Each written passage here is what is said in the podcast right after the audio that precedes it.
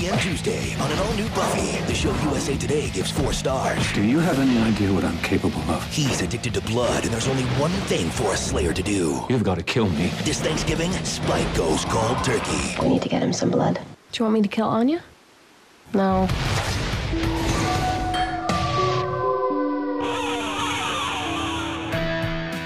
Welcome to Vampy Cat, also known as If the Apocalypse Comes Beat Me, this weekly-ish podcast about Buffy the Vampire Slayer, where we take a look at each episode according to its original air date 20 years ago.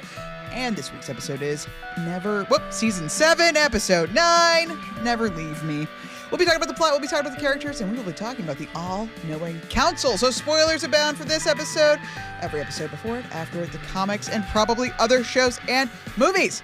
Yeah, last night I was podcasting, and then this morning I was podcasting some more. And then just when I thought I was done, I started podcasting again. I've got podcasts coming out of both ends.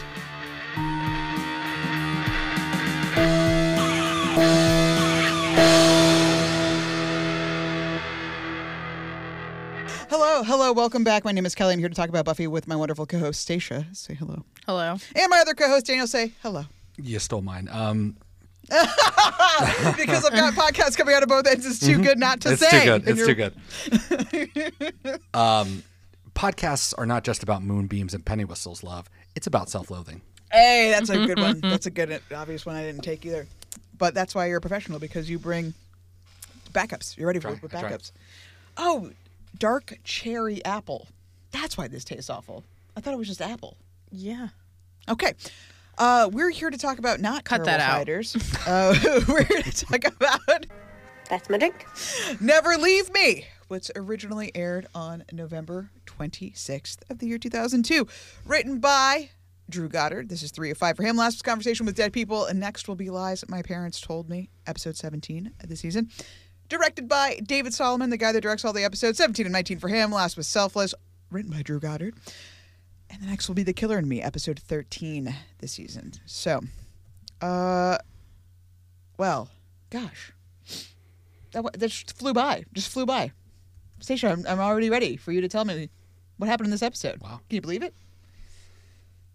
Yeah. Because it, cause it happens can. every time? Because that's Yeah. the format of the podcast? Yeah. Okay, gotcha. You want me to do it? yep. Break I the would love for you format. to Break do- the mold, Stacia. Just don't do it. I'm on strike. Abstain. Yeah. Um, this is a plotter's strike. I'm sorry. A plotter strike. Oh, my. Okay. Uh, Dawn is doing the math we're all doing. If Spike is killing people, why hasn't Buffy slayed him yet? Anya, who was stabbed through the chest, seems particularly bitter about Buffy's reticence to stab Spike through the chest. Andrew, dressed like a discount Neo, complains to the first that he doesn't want to kill any more people, which really underlines how the first is just like really annoying ghosts because the first can't do it itself. Truly the root of all evil. Principal Wood is doing the least when it comes to principling. He'll just call the cops if you break the rules. The little teen delinquents agree to paint over their gr- graffiti or whatever. and Dawn interrupts to describe Buffy's em- to describe to Buffy's employer graphically how Buffy is barfing and shitting so violently she can't make it into work. Let's cut to the council. In case you were hoping the council would finally live up to any potential and help to defeat the first, well, don't hold your breath. Meanwhile, Spike is tied to a spindly wooden chair. He appears to be going through a detox from not drinking human blood, which I guess is new Buffy lore. Yeah. Willow agrees to go out and get some animal blood, which is lucky because after Andrew fails to murder an adorable piglet, he also goes out to get lots of animal blood and bumps into Willow in a crazy random happenstance. Andrew and Willow try to intimidate each other in an alley before Willow, Andrew naps Andrew and brings him back to the Summers residence. Takes the entire trip for Andrew to realize that Willow isn't evil anymore.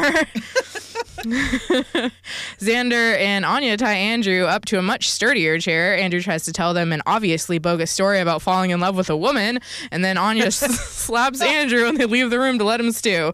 Spike drinks his fill of animal blood and does a whole "Woe is me, I'm evil and you should kill me" song and dance. Buffy goes to check on Andrew and his interrogators before walking back out into the hallway where she can hear Spike talking to himself. He acts a bit off before breaking the chair he's tied to. Who saw that one coming? and bursting through the literal wall to grab Andrew and begin drinking his blood. Buffy subdues Spike and chains him down in the basement, making everyone watching wonder why if they had manacles in the basement, they didn't use those to begin with. Xander now ex- Xander explains using his nerd knowledge that the first has been triggering Spike to make him into a murder machine. Buffy is now finally ready to investigate the big bad of the season, even though they've been getting warnings something's coming from the beginning. Buffy goes down to the basement to tenderly wipe Andrew's blood from Spike's face while he tries to shock Buffy into killing him. Buffy refuses and then is promptly hit in the face by a robed man with no eyes. Oh no, a Harbinger. They descend on the Summers house. Don't worry, the Scooby Gang is fine. The Harbingers were only there to vampire nap Spike. Meanwhile, Principal Wood is now doing the most as a principal by finding Jonathan's body in the basement and going out into the California desert to bury it.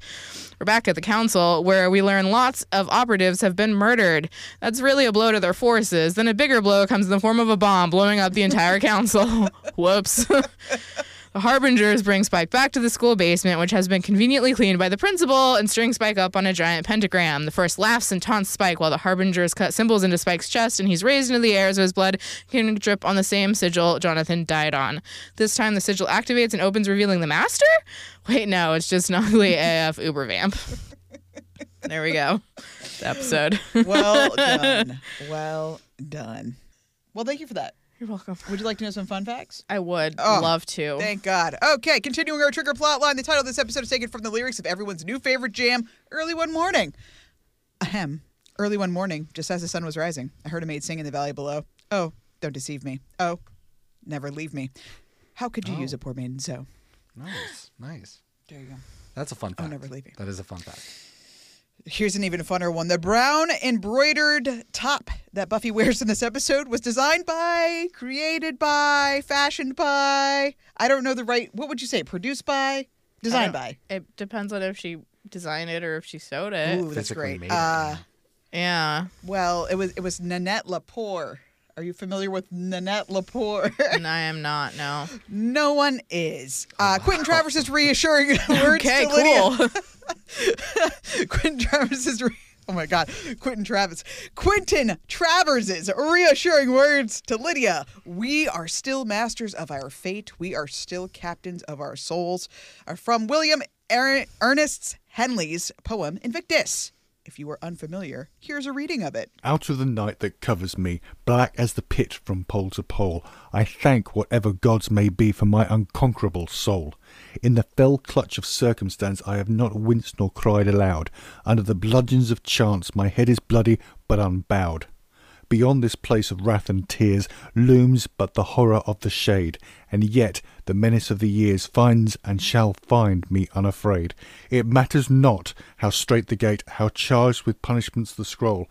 I am the master of my fate. I am the captain of my soul. Timothy McVeigh, better known as the Oklahoma City Bomber, chose the poem Invictus as his final statement before being executed on June 11th, 2001.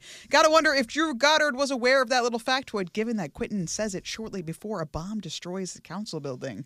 Mm. Ugh, gu- gu- gu- gu. I mean, there was And a went- movie Invictus that was about Nel- Nelson Mandela, so I'm sure more people, not just Timothy oh. McVeigh, right? Hopefully, Oh, yeah. Oh, yes. Yes, assuredly. But a little weird. A little weird on weird the stuff. Yeah, blowing up. That is Yeah. strange.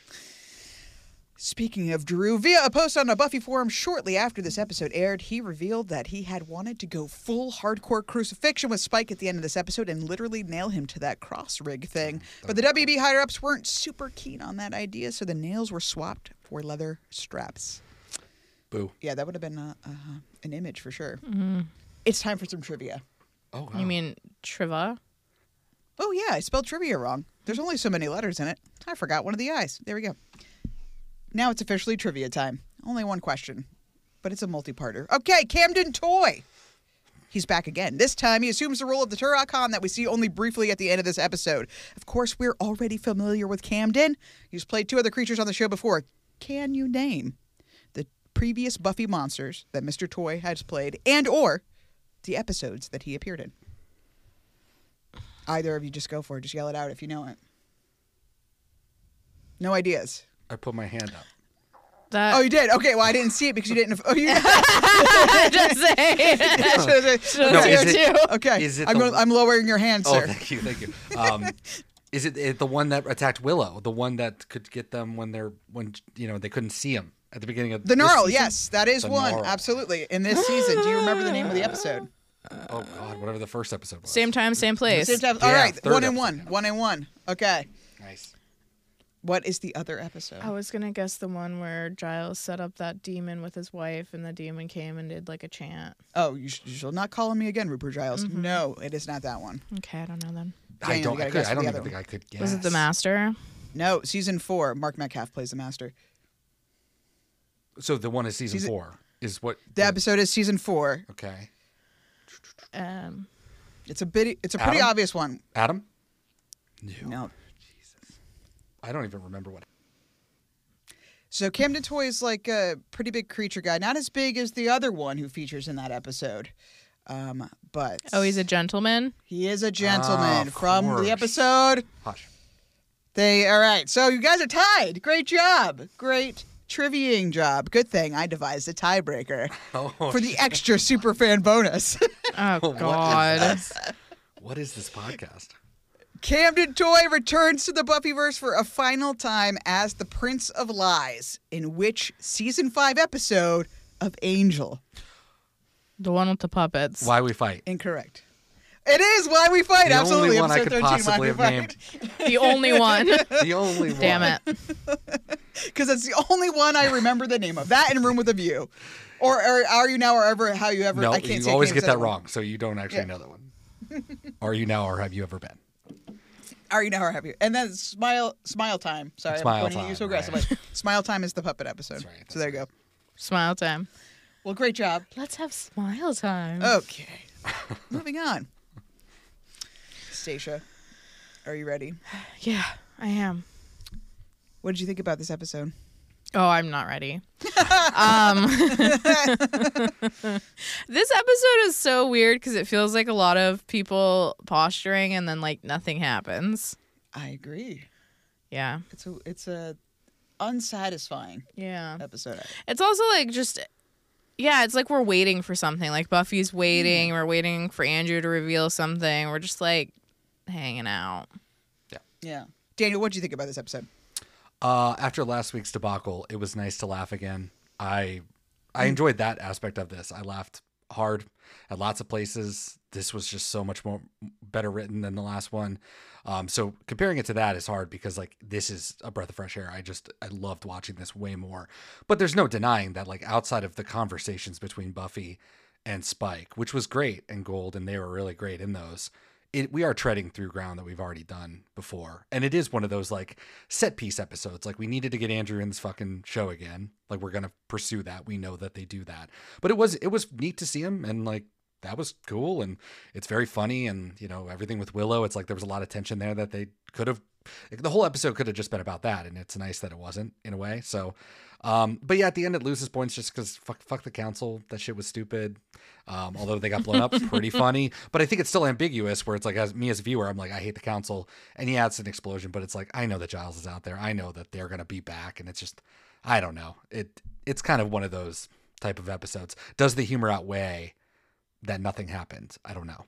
We'll have to wait and see. After a laughless Jane episode, yeah, definitely. I mean, Andrew is a comedy character. Mm-hmm. You you get to write jokes for him, so that that's really nice. But yeah, I, I totally agree that it was kind of like, I. Not every episode of TV needs to have a beginning, middle, and end. I mean, um, even though that's kind of the, the jazz or the jazz, I don't know, the procedurals kind of do that format anyway. You know, because it's like a uh, Yeah. Complete little package of an episode because it's supposed to be monster of the week, right? Buffy doesn't necessarily need to be beholden to that, and often shows that don't do that are more entertaining. But I don't. I'm just unsatisfied. Like, yeah, we're treading water, the, treading the same ground. Yeah, we did stuff, but like nothing. It doesn't feel like anything happened. So, it's a weird one for that because it's like the council blows up. That should be a huge thing. What Well, also feels like should, But it's not because I'm glad. I, I don't know how much we're gonna get into the council, but God, seeing them, I was like, oh no, this is initiative part two. Like we're getting ramping Mm. up the big bad. I love that they have the same actors. I really do. It's really Yes. fun to see them. That is a huge plus. Good job, production team who's making the fucking show. And Drew Goddard, you did a great job writing a ton of references. Clearly, you love the show and you went out of your way to do all these things. But it's just those things suck. They've always Yeah. sucked. Agreed. I mean, it feels like a hasty way to tie up what maybe the um people doing Buffy thought of as a loose end. Like if the world's going to end because the first and they're activating all these potentials, the council's going to be involved. But like the council hasn't been mentioned in seasons. I'm not even thinking about the council. So to bring them up and then immediately kill them feels like why do we go there? I think you're probably right. Right? Like, like I don't we don't want to write about them anymore, but we should. We're kind of obligated, especially like Drew Goddard. Like it makes sense that he we would throw that in there because yeah, why wouldn't you? It also is like the same angel question, right? Like we have meta reasons why that can't mm-hmm. happen, but like if the whole fucking world's ending, this is the ultimate battle between good and evil. Right. Get Angel on the team, right? Let's go get Angel. we, we should have been w- looking into Wolfram and Hart this whole time. What what about these Yeah. guys over here in this world? Yeah, it's just like it doesn't make sense. I mean, in calling Giles, great call. I mean, obviously phones don't work, so it's like the two of them were just having uh, dueling hallucinations because clearly they were not talking to each other. Telephones aren't real. But you got to think that she's got to call Angel. Maybe she was talking to Angel on the phone the whole time, and he's like, "I'm on a different show."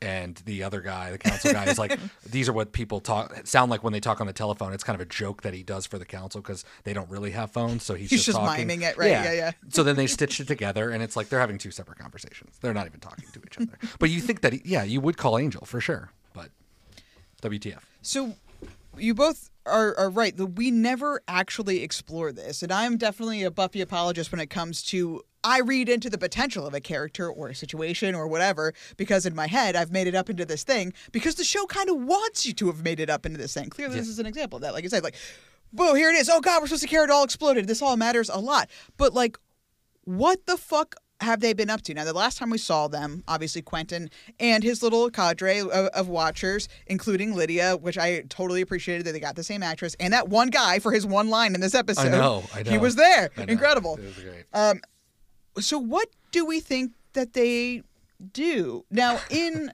Checkpoint when they came back? Uh, we talked about what's sponsoring them, like how, what are they embedded into? How could they possibly hold Giles's green card hostage? What the fuck are they doing? So, Stacia.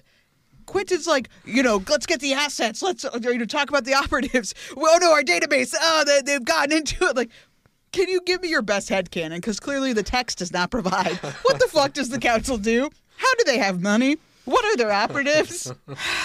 I have truly no idea. I do kind of wonder because the show's kind of hinted that, you know, there are people like normies, quote unquote normies that exist that understand that there's like a supernatural world. And like maybe the council, aside from like doing their duty with the Slayer, which takes one person, um, they're just like retrieving magical artifacts for rich people. or like fighting off Probably. poltergeists in mansions where people have murdered a bunch of servants or whatever. Like I don't know. Sure. Okay, so Just like sort of like um mercenaries for hire for the supernatural for rich people because they have a lot of money and resources and how would they have that without financial backing? okay, so do you think that they're like part mystical art dealers, for lack of a better term, like they're like Yeah, yeah, yeah, yeah. and then also will ghost bust if you need if you need it. Yeah. yeah. I think that's probably true. I Daniel, that- what, what do you what do you think they're up to? That sounds great. I mean, honestly, it's like it would explain why the magic box was such an easy fit for Giles. How did he get all this mm. inventory? Like he definitely has. We've seen them spring into action with Faith. I mean, they ha- ha- have a police type force. They're not very. They're good. wetworks, right? That's a whole other aspect. Right. They have this like black whatever black ops situation, They're but they incompetent. suck. Yeah. yeah, they're incompetent, but that's o- that's okay. You're allowed to be incompetent. um, but I like the idea that like who is paying for this because it, it is bizarre. I don't think we're ever going to get to the bottom of the green card thing because that's that's involving too much the show can't handle because we can't really do that. But like I like that idea of like there is enough like mystical type of lore in the world, and yeah, there's probably rich people and. I mean, ghost hunter shows are real, right? I mean, there's probably some type of a business where it's like you could go in, and because they know there is an element of, of truth to some of this stuff, they could even plant fake evidence, right? It's like the, all those fun stories about vampires in New Orleans or whatever, and they'll walk in and be like, "Well, nothing really happened here, but let's put a fucking fang," right? I mean, they could just hmm. do that and then be like, "Here, give us a million dollars." I mean, you could, you Yeah, could to drum it- up business or to extort or whatever. Yeah, yeah. Totally, because they don't seem to care about like informing the public really or keeping anybody safe. Like none of that stuff mm-hmm. matters to them. I honestly don't know what they're doing. I mean, the end was just so funny when they're just like. All of our operations are done. Like Munich, Switzerland, Melbourne, like everything's gone. Like they said, yeah, what is it? Uh, they said, "Sir, we are crippled," and I just Yep. laughed and laughed. It's like you can't be crippled. Like you are already crippled. You started out crippled. Like there's no It's so funny to me. This is just, and then blowing up was a good touch. So uh, now, a question for me: Does the council come back, or is this the end? No. Uh, That's hilarious. So that actually makes me so happy. So I guess if I finish the season as a normal watcher who hates the council, I I would like this a lot more retroactively. but I didn't realize that they're done. So that is genuinely funny. I love that actually. They they are still around in the comics. Like they, I don't remember how it comes. Well, because clearly they, they have operations all over the world, right? Munich, Melbourne, whatever the fuck, right? Like they they supposedly have whatever it is they do all over the world. Council has all the known toxins on file, mystical or otherwise. I'll contact them immediately. Thanks. Yeah, the show never goes into it. I feel like if we had gotten maybe another season, Hmm. maybe they would have delved into that. Uh, I mean, it might be somewhat interesting. Or rather, I would let's do alternate season four. Let's talk about the fucking council and just not do the initiative because like it's so much more relevant to Buffy, to our story, our world, to have gone into the council. But we didn't do it, and it's, now it's too late. Yeah. So the, co- the comic notwithstanding, this is it. This is the end of the council as we know it. That's great. so Genuinely shit. funny. Genuinely funny. weird shit. Quentin does say specifically that Giles is a lapsed employee. So he's not getting paid anymore? Because the last thing we heard was Giles is to be paid full salary retroactively from the date he was fired. Stacia, I guess he quit. he quit? When did he quit off screen? When he was. Look, I mean, like Quentin kind of says ever since he left Sunnydale, mm-hmm. he's kind I of been mean, what is he doing? He's like in a farm, hanging out with Miss. He was helping a murderous rampage witch with her recovery. You want to talk about doing nothing? This is a group of people doing nothing. Ron This is a Weasley's group- dad. Ron Weasley's they've dad isn't paper. doing anything. Is that They've Ron got Weasley's dad paper. for real? No, but it looks like. Oh, it. but It looks doesn't like him. it. It could be for all we know. I know Muggles. How and many he's people are younger. even in England? Like 200. Yeah, basically. And they're all red. That's why they don't need phones. Oh, they, they got a sweet iMac back there though. Maybe that was the Oh, whole shit, database. they do. they got to that one one computer and that was it. Server destroyed. Uh, so, Daniel, Sorry, that was good. Daniel wasn't ready for that. Oh man. I I do I do wonder uh, why do they hate Buffy so much? Like unexplained. I clearly they have other resources, international, multiple, vast resources. Right. But like they know about the first, obviously, right? They're saying like the first is making the moves, we got to retaliate. They were he was literally just we know how hard it is to get a phone call to England. It's- he was just on the phone with Buffy. He could have said anything, Anything. given her anything, and purposely didn't and mocked her basically to the group for not knowing. Know. Why do they hate her, Daniel? Because- she is the Slayer. She embarrassed him one time. And that's what it is? if we know one thing about the British, they don't take slights well and they carry a grudge for 200, 300 plus years. So he's never, I mean, he to his dying breath, he, he the last thought he had was about Buffy. Yeah. And how he's God like, "Fuck damn her. her. This is Fuck all her." her fault. Yep. They're coming here? Now? Well, why do they have to come here? Yeah, don't they have phones? Hello, Buffy. Here's some stuff we know. Pip, pip. Yeah, phone. See, I'd like them on phone. I get it. Slayer's supposed to be a tool, and in Quentin's mind, and probably you know the entire organization, maybe sans Giles because he actually cares about Buffy as a person. Right. The Slayer's supposed to be a tool, and if she's not cooperating, she's not a useful tool, right? But again, we're fighting the fight of all fights. This is supposed to be the end. This is literal good versus literal embodiment of evil, right? Like Buffy needs to be on the team. Yeah, you're calling in these fake ass operatives. Call in the OG, the one who is the one. The reason why these people made a weapon 2,000 years ago and infected a girl with demon blood. It's right now. It's this moment, guy. And you're not going to call her in. You're not going to call her in. Why? Why, Stacia? Um, because she's not a good soldier. But she will fight the bad guys. Yeah, but she's not controllable. She'll do what she wants and what she thinks is right. Okay, but if your objective is to stop the first, and Buffy would want to stop the first, even if you don't get along and she does it her own way, isn't it better to have her Hmm. on your side? I don't know. Buffy doesn't call Angel. We can't explain these things. Yeah, fair enough. Fair. I think it is questionable. I think a, a better show could actually put the stakes a little bit.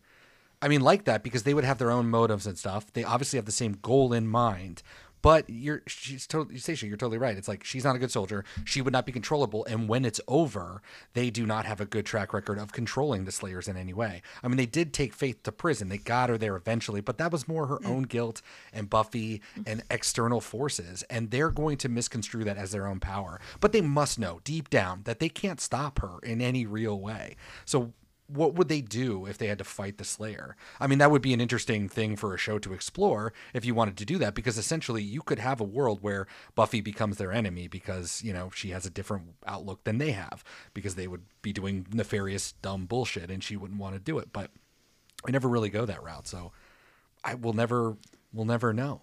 But I mean, I forgot all about Faith. I mean, we get Faith by the end of the season, so it's kind of a moot point. But like, yeah, call Faith, get her out of prison. If you guys are Oh, this powerful, Come her on, grab her. Faith is not reliable. Oh, absolutely not. But it's like still. Uh, the, the scheme of things, and Faith is a little reformed. She would fight. They don't know that, and I know she's way more of a risk. But like, they're doing nothing. They're doing nothing. but okay, they wouldn't so back fight to for the council. All their though. operatives are dead. That's true. Melbourne. Melbourne. Yeah. But they also wouldn't. Faith Faith, w- wouldn't fight for them. I mean, she might help in the moment, right, to beat the first, but we still have the same problem at the end, right? If there's like Yeah. a new world order that Travers wants to start, Buffy is going to stand in opposition to that, and I'm sure he would learn that Faith is probably not really on their side either. So it's like now you have two fucking problems, and they're weak as shit, as we've learned. It's like they have nothing to go on except getting blown up, which is the best option for everyone involved. So, do you think the operatives that Quentin is is talking about these these operatives um, are the potentials, or are, is it more broad than that? Do you think it's part of the ghost busting business, like the ghost busting curating business, is what they mean by oper- operatives? Gotcha. Maybe the, do you think potentials are rolled into that, or is he not factoring them in at all? I don't think they count. You don't think so? I, I mean, it seems weird because you get sort of two views of like a potential's life. One is Buffy, who's completely oblivious until she's called, but the other is Kendra, where Yeah. she is. Like from birth, they know she's going to be yeah, one day. yeah. well, or that she at least has the potential to be, mm-hmm. and she's trained to be a soldier from that point on. Yeah. So I don't know if the council is actually searching out potentials and training them, and he just misses some, or only chooses specific ones. That's a good point too. A big gap in the mythology. Like, why are some? bro- Like we know, Yeah. destiny-wise, you are gonna get called, or you have the potential to get called. So we're gonna go ahead and preemptively train you so that you're ready if you do get called. Mm-hmm. And then Buffy, we just drop the ball. Like we never cared. We were never gonna try with you. so weird. Well, that why? is- so. Is that really what it is? So like they they know who potentially could be the Slayer. Like it's not They would totally have to. random. Yeah, because Buffy. I mean, I always just figured that when somebody dies, it's like you know the Dalai Lama. Just like goes to someone else, and I mean, there's like a right. mixture. So of- I don't before know. Before Kendra's introduced, and even after she's Yeah. introduced, we kind of go. It, it's implied that it is that way. It's like the Slayer gets called, and then somebody will show up. That's how they showed it, you know, in the Yeah. show. That's you know, what's his name? Fucking that. God, what is her first Watcher's name? It doesn't matter. The little guy that shows up in, in Graduation Day Part One, um, not Whistler, the actual Watcher guy. Uh, he's like Buffy Summers, and then you know, come with me or whatever. So nobody knew until the, he tracked her down, and that Buffy was the one who was the one. But then clearly they do know sometimes know, because how was Kendra trained if nobody knew? So, and, but then Faith, it seems like the same way too. Faith was just being a loser in Boston, and then one day, you know, her Roger showed up and then got killed, and then, you know, why do we know sometimes and not others? So is it? I mean, is it something where like they're already born strong, but they just don't know how to harness it, or it's like literally as the one dies, Buffy could be lifting Yeah. up a stack of books, and then death, and now she's super strength, and she could just kill her, hurt herself with her super strength power that she didn't know she. So that's really how it is. She just autumn, Yeah. just the, the strength just goes into them. That's weird. yeah, they explain that, or they show that in the very last episode in Chosen. Yeah, a when they all girls start and- yeah. activating. Mm. Yeah. it's weird to think about. You're like holding glass and you go to set it down, and in that moment you. Crash through the table. yeah. gain the strength of ten men, and you just like slam your hand through the table. and everyone thinks you're really dramatic. There's Yeah, a so lot I- that could go wrong with that. Yeah, so you could kill somebody by accident. Yeah. And I think we do talk about it maybe a little bit in the comics too, or at least we get some Slayer backstories of like the moment they're called and how like you know Yeah. ridiculous shit happens. Like that is how I thought it was, but I guess it's just weird that I mean it's cool that there would be people out in the world like Kendra who are fighting demons and people are being proactive about this shit. Like that's cool. But Mm-hmm. Yeah. how would you even know how would you even be able to gauge like yeah, it'd be nice to get everybody fighting demons because anyone could potentially be the Slayer I, if you're a girl, right? But it's like Mm. You can't do that with everybody. So the chances are large that the person who becomes a Slayer is not going to be being the one being trained, right? Mm-hmm. But then how would you even, how would you even start a potential list? I that mean, would it'd be be everyone. That's the thing. You would have to get like a Cordelia type seer of some kind, or like in, in Angel, they have you know the powers that be, all that Yeah. kind of Mm. I shit. guess You'd have to have somebody fair. on the inside, the mystical inside, to be like, you know, there's a chance that these girls from these places will be the Slayer, so that's when you call them in. It's just like, why is it not applied equally? But maybe, maybe it's simple as that. Sometimes you don't get it right. Powers that be don't always get it right. they That's missed true. Buffy, but they found Kendra, and maybe that's all it is. But you know what? You know who's ever going to answer that? This show. so we don't even need to talk about it because it doesn't matter. Man. oh shit, the council. Anyway, any other thoughts on the council? R.I.P. R.I.P. LOL. They got blowed up real good. Mm-hmm. Okay. You think this is a game, Junior? People are dying. Friends' lives are in danger. Hey, Anya. And now you want to waste my time with deceptions? Not on my watch. Hey, Anya. So, the first says, I would do this stuff as if I could as Warren or possibly Jonathan. I can't remember at this point. I'm curious what your thoughts are on why the first chooses Andrew to manipulate into opening the seal of Danzalthar, or why Spike. Because to me, it's like pick anyone outside of Buffy's life, literally anyone else, and you'll be better off. Because it seems to me like random person on the street would be way easier to manipulate than somebody who's potentially protected by the Slayer, going to gum up your works. So, say, why pick Andrew? Why would Andrew be protected by the Slayer? He knows her. No, Andrew's a good one. Spike would be a weird one. Andrew's so susceptible. I think it would be easy for the first to manipulate him. Okay, fair enough. But then why Spike? Because in Because the he's last already minute- kind of crazy. Yeah, but still, he's I don't know. He because this first as Buffy at the end says, "I was going to bleed Andrew, but you look better with your shirt off." Whatever. What? I don't know. It just seems seems like a weird pick. It seems What? like a weird pick to have Does it? Spike. He's strong. He could fight you. I mean, he fails. You know Yeah. I don't have a point. Maybe that's why you pick Spike. He's strong. I mean, I mean, he is a vampire. They're clear. The Yeah. first is clearly having him make other vampires. Mm, mm-hmm, mm-hmm, mm-hmm. Yeah, and the first even alluded to like enough of the subtleties, right? I mean, they again, the 1st Mm-hmm. could also just be like, "I'm having fun," like it's it's kind of fun to fuck with you, Spike, and you're so close to the Slayer, and I know that Buffy won't kill you unless you really push it too far. And God, I've pushed you so far, and she still isn't fucking killing you. So like, fuck this. I'm never gonna get you to fucking just do it without having the blood Mm-hmm. sacrifice. So if you're not gonna do that, then fuck it. Now I'm mad at you, so I'm gonna tie you up and introduce this goblin to you. Here you go. That's a good point. Yeah, if the first true goal was to kill Spike or get Spike out of the picture, Mm. I mean, this qualifies, right? If you're going to he bleed him has to to, he has to that's a die. thing. So yeah, Yeah. Huh. Okay. I like that. I like that. Okay. but it's just the fucking I just- with, which I think is fine, and that kind of like the first episode would allude to that, which is that they're they are kind of fucking with Spike, right? I mean, Yeah, for whatever for sure. reason. And and again, I think we've talked about it here. I mean, as as a viewer, as me, I would be a bit confused, but I would just think it has to do with him being newly ensouled, him being a very very bad person, which they do talk about a lot in this episode. So because he has all those demons and he just got his soul back, it's like it's almost like you know the, the bell is ringing and the first can almost seek some somebody like that out and be like this man Mm-hmm. is weak andrew is just a weak person in general like he was he's easy enough but like this guy right here wow this is something new this doesn't happen every day a new soul let me let me fuck with this i don't know And maybe people in Buffy's orbit are even the better choice, right? Because they're mystically aligned and touch whatever. They wouldn't maybe necessarily question a dead person coming back and talking to them, whereas like a normie might be like, "What the fuck? This is not okay." Mm-hmm. So Yeah, okay, all right, I see that.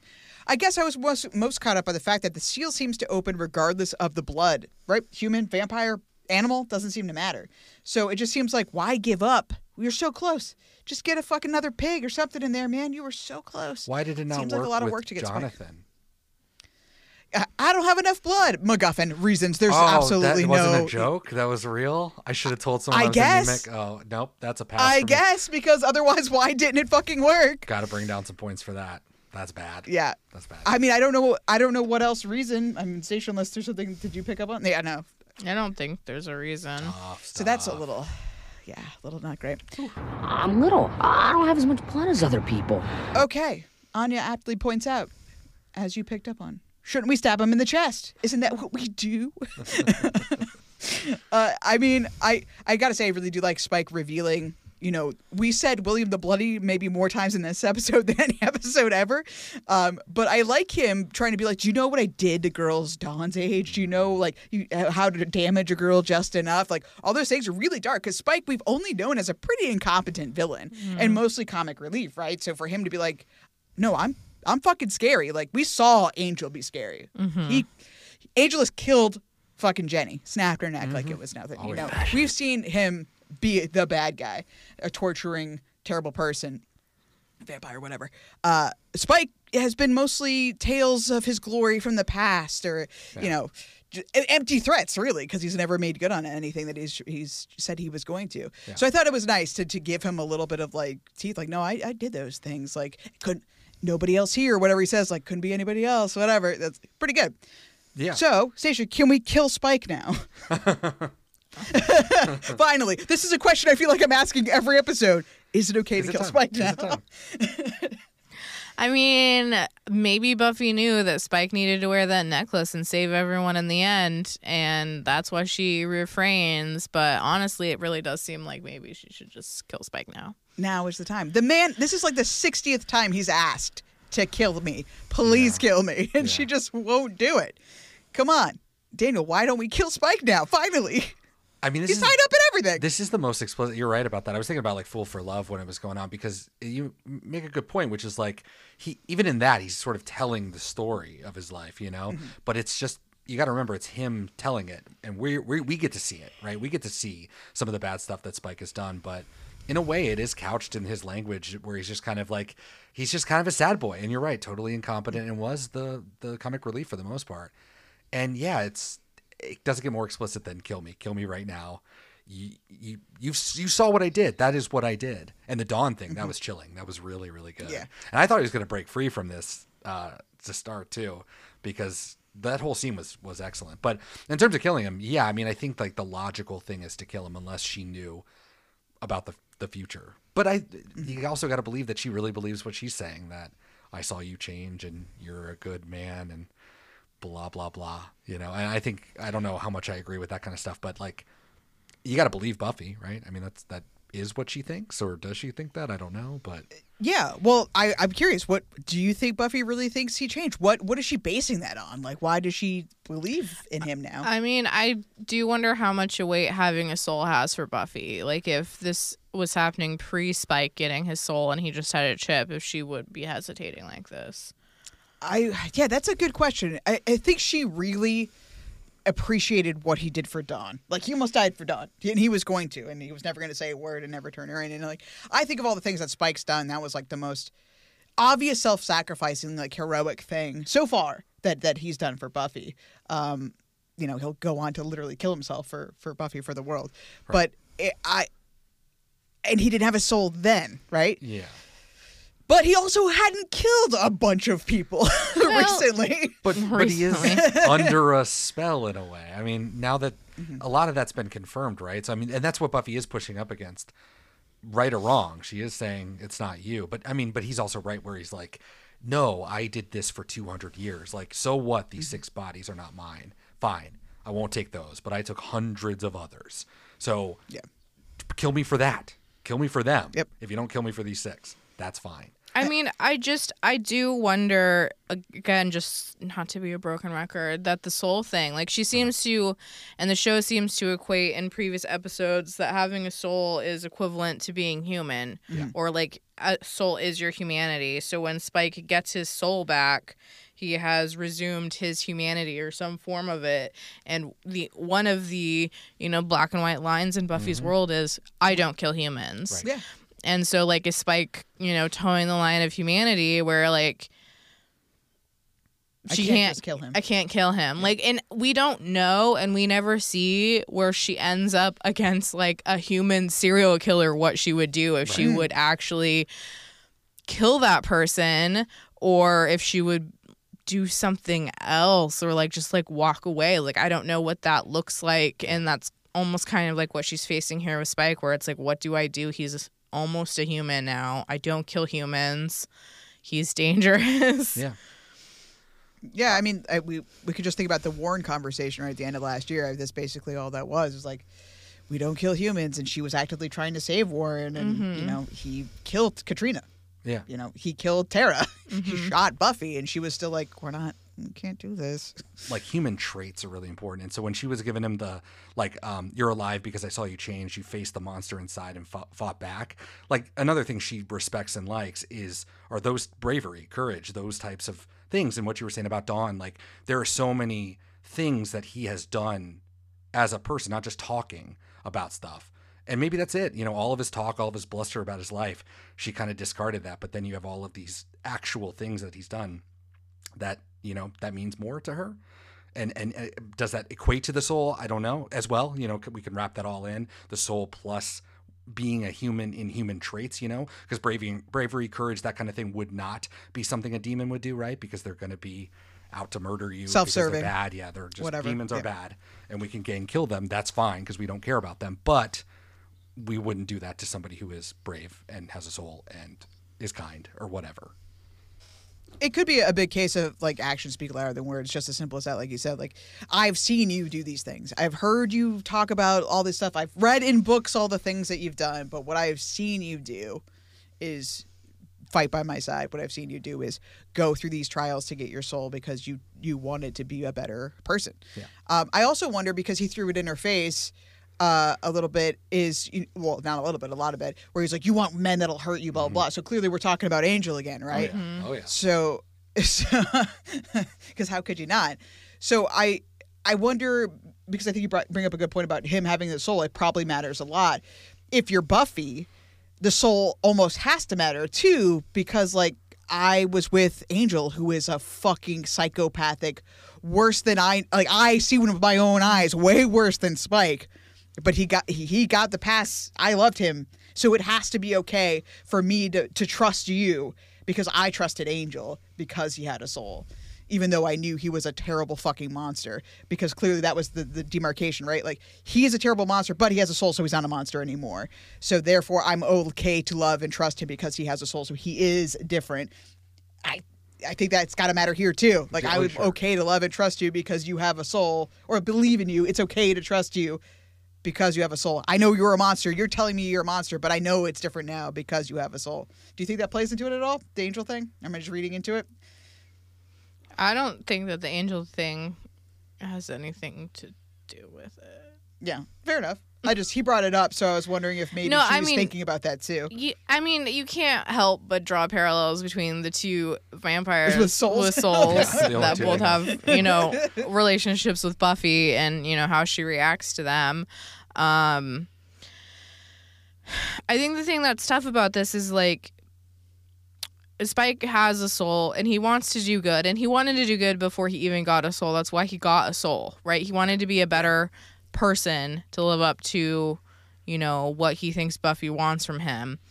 And he's not in control of his choices when the first triggers him. You have this person who's a good person with a soul who wants to support you and help you and that you can trust saying, You need to kill me because you can't trust me, except that she can until the first meddles, you know? Yeah. So, like, in her head, like, the solution isn't kill Spike, it's get rid of the 1st mm-hmm. and then Spike is safe. right Yeah. Yeah. I don't know if that makes any sense. no no, No, no, yeah, that it does It's all the same thing. Spike's ghosts, the people that you guys saw from beneath us. It's all the same thing. I know what we're up against. The first.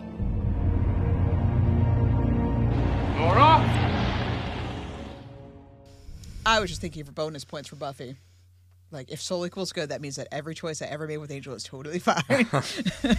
Putting my friends at risk, even though he was a vampire, totally fine. He had a soul. It's all good. Nothing could go wrong. She she also didn't take the bait. I mean, if if if Spike, because he was, he was doing the Dawn thing. I think he was baiting her with that, and obviously the angel Mhm. implications. But she just didn't. She didn't bite. I mean, that's why I like. I've, I've enjoyed Buffy this whole round because these are things that I think me. we've been talking about for a long time, and it's like as an audience too, you kind of want to like draw it out and have this long convo where they do like say all the melodramatic shit, but it's nice where she just doesn't take it and just makes fun of him and it's just like, oh, so now you you're Mr. Insightful, you know everything. Mhm. I love that Mhm. Buffy. That's always fun. And it's like you know, but is he right when he's like, you know, is there a degree of self hatred and being mad at yourself? Yeah, I mean, Buffy has talked about that. She has had her own story. It's like we know that that's true, so it's fun because we've seen these two characters, and they don't maybe ever say this to one another, but we do know information, and it makes these scenes even better uh, for those reasons. So I did enjoy Yeah. all of that. and she does like the the the point of her argument is is you know c- talking about that specifically with you want men who hurt you? She's like i'm different. I did like i don't hate myself not anymore. Yeah. not in that way not anymore. You know i grew i changed and i think she's just saying that and you did too. Whether or not you think you did you did. I saw it. I'm different. You're different. Let's let's team up and fight evil well, in the meta way, I mean, there were two in that conversation, two, you know, harkening back to, you know, violence is your life. You are death. You know, the first Slayer telling her, you know, death has become you or whatever. You are death, master of death, whatever. So there, there's an element of that. And then obviously, it, when Spike says, you know, you've never met the real me, real me, real me. I mean, we're doing season five stuff. I mean, we're still mm-hmm. that is so still thematically resonant. And I think that that's been the best part about watching these la- these later seasons of Buffy is like we never really left those things behind totally. So we're still talking about who is the real person, who who are these real characters, who are who are these characters. We're still exploring that all these years later. So I think that's really cool. Mm-hmm. You think you have insight now? Because your soul's drenched in blood? You don't know me. You don't even know you. Was that you who killed those people in the cellar? Was that you who waited for those girls? There's no one else. That's not true. Listen to me. You're not alive because of hate or pain. You're alive because I saw you change. i do have a question about our principal robin Hmm. wood what's up with that guy what's he doing why did he take that why did he take jonathan's body what's he doing What's he doing about that? So do you think he's possessed by the first? Like the first is telling him, go to the basement, get Jonathan's body, put it in the shallowest grave of all time near an oil derrick. Uh, It's not or that shallow. it's pretty fucking shallow. It's Um, pretty shallow. Or I can see him. Or is he like, I fucking love Sunnydale High School. Nothing will tarnish the reputation of my beautiful school. I gotta get this body out of here. What do you think's going on, Sasha? You know, I don't remember what the show explanation is for this. Me either. I don't know if it ever gets explained. Actually, yeah, I don't know if it does either. I mean, what we do, what we do know as having already seen the show, what we do remember is that um, Robin's mom Yeah. was a Slayer. my mom. And so, I mean, if you find a body on a demonic sigil in the basement of a school, I gotta get this out of here. where Hellmouth is, would you think I should call the police? I mean, fair enough. You wouldn't. Is I that would not. Is that the joke then at the beginning where he's like, "I'm not bluffing. I will call the police," and then of course it's like, "LOL, that is a bluff. It's a double bluff." Because he would never, would call, never the call the police police. because I'm going to dispose of my own bodies. Because this is Sunnydale. We don't have police. We don't have anybody. Something evil is happening here. yeah. In case you haven't noticed, the police of Sunnydale are deeply stupid. I mean, clearly we, we're supposed to to feel intrigued and confused. Oh, About, yeah, at you're like, Robin at oh, this so point. he's a bad oh, guy. Right, right, right, Absolutely. right, right. I, I mean, my note on that was Which is fun. It is it, masterful what they're doing with him. I am just, I, I know that he's Nikki Wood's kid. I, I remember that part, but I have no fucking clue what he's doing. And they're so subtle about these movements of his because it's like these are places we've been. He has no emotion to seeing Jonathan, buries him himself.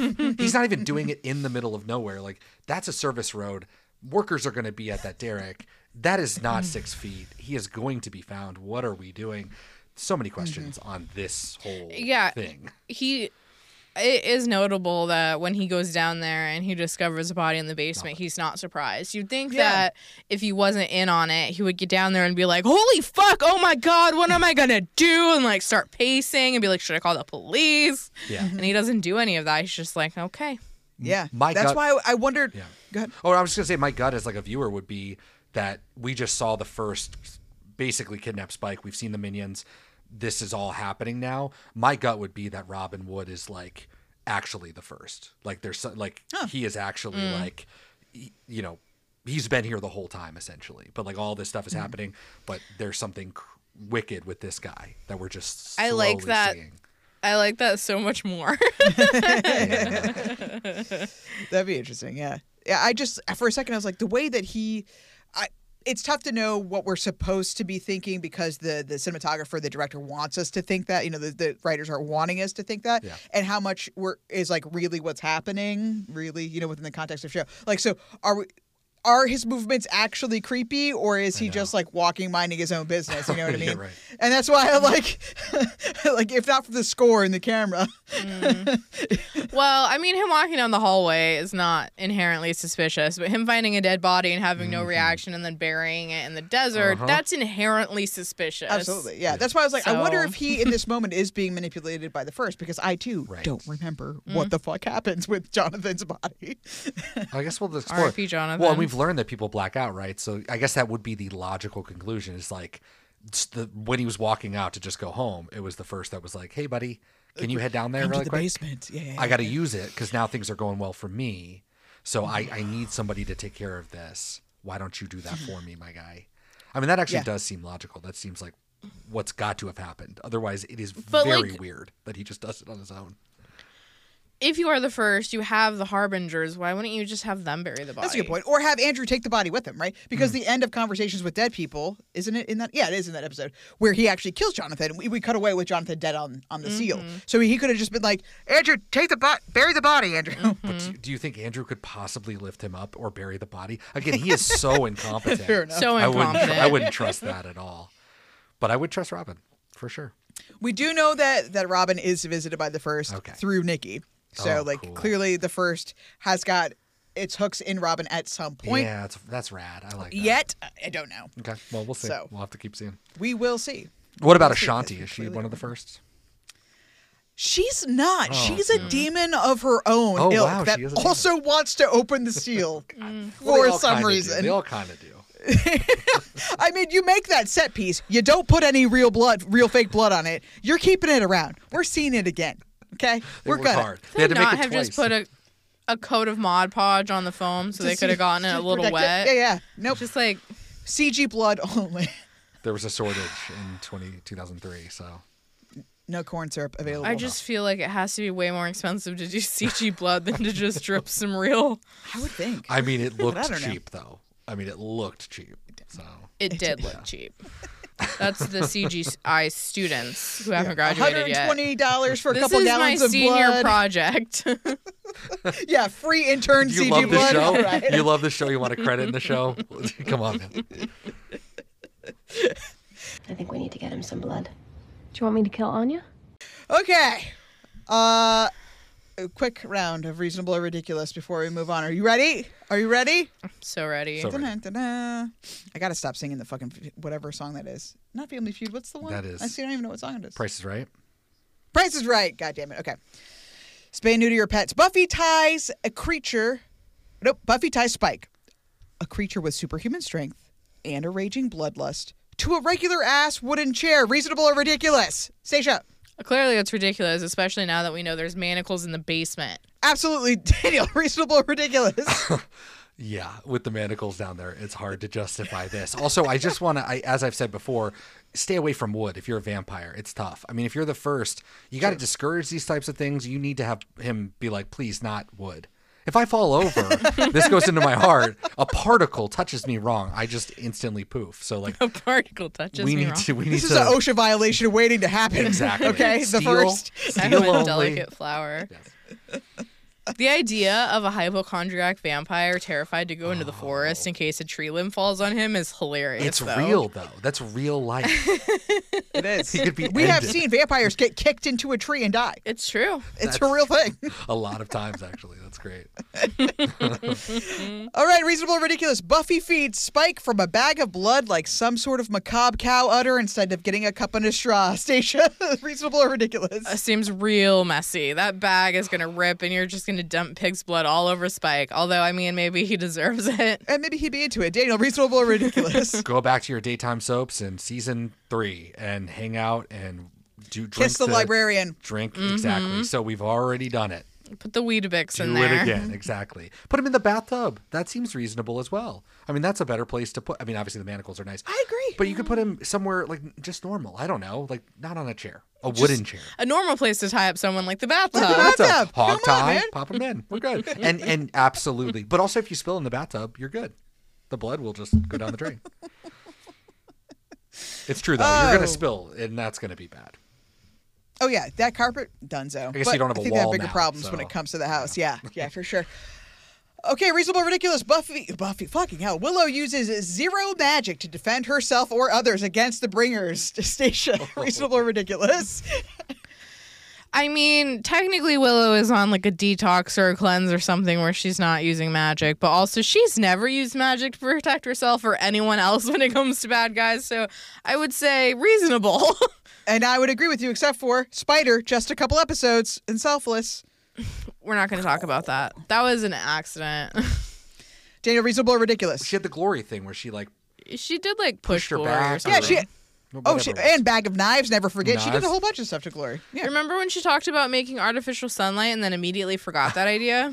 yeah. Remember when because she that would have could been find demons and never did. Yeah. I guess that one time she did hold Tara's hand and throw a pot machine against the wall or She whatever. sure did in Hush. She sure did. Could have done that here. She's way more powerful now. You could absolutely move stuff.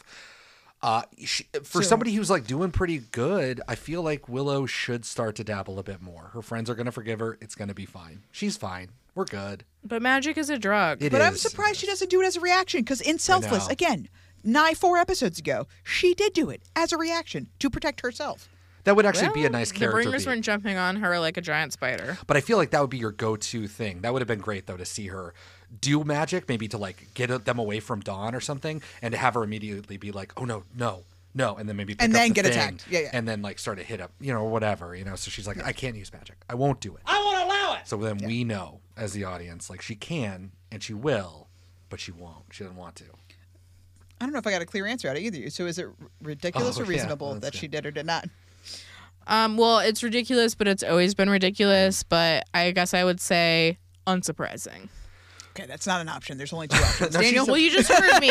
I- it's ridiculous. It's always been ridiculous, but unsurprising. oh, okay, gotcha, gotcha. And that is my answer too. It is ridiculous that she wouldn't do it, but it's understandable why she doesn't Goes want with the to canon do of the it. show.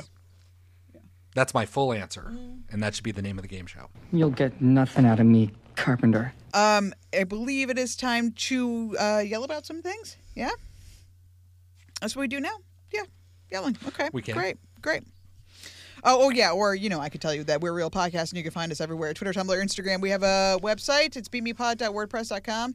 At beatmepod, that's where you can find us everywhere on the social media ones. Beatmepod.wordpress.com contains notes about our show. Notes like. Uh, I don't know, Daniel. We're going to put up. You, oh, you, you could put up that thirty-second speech uh, Invictus reading. There you go. Put that on there. Could. Why not? That's cool.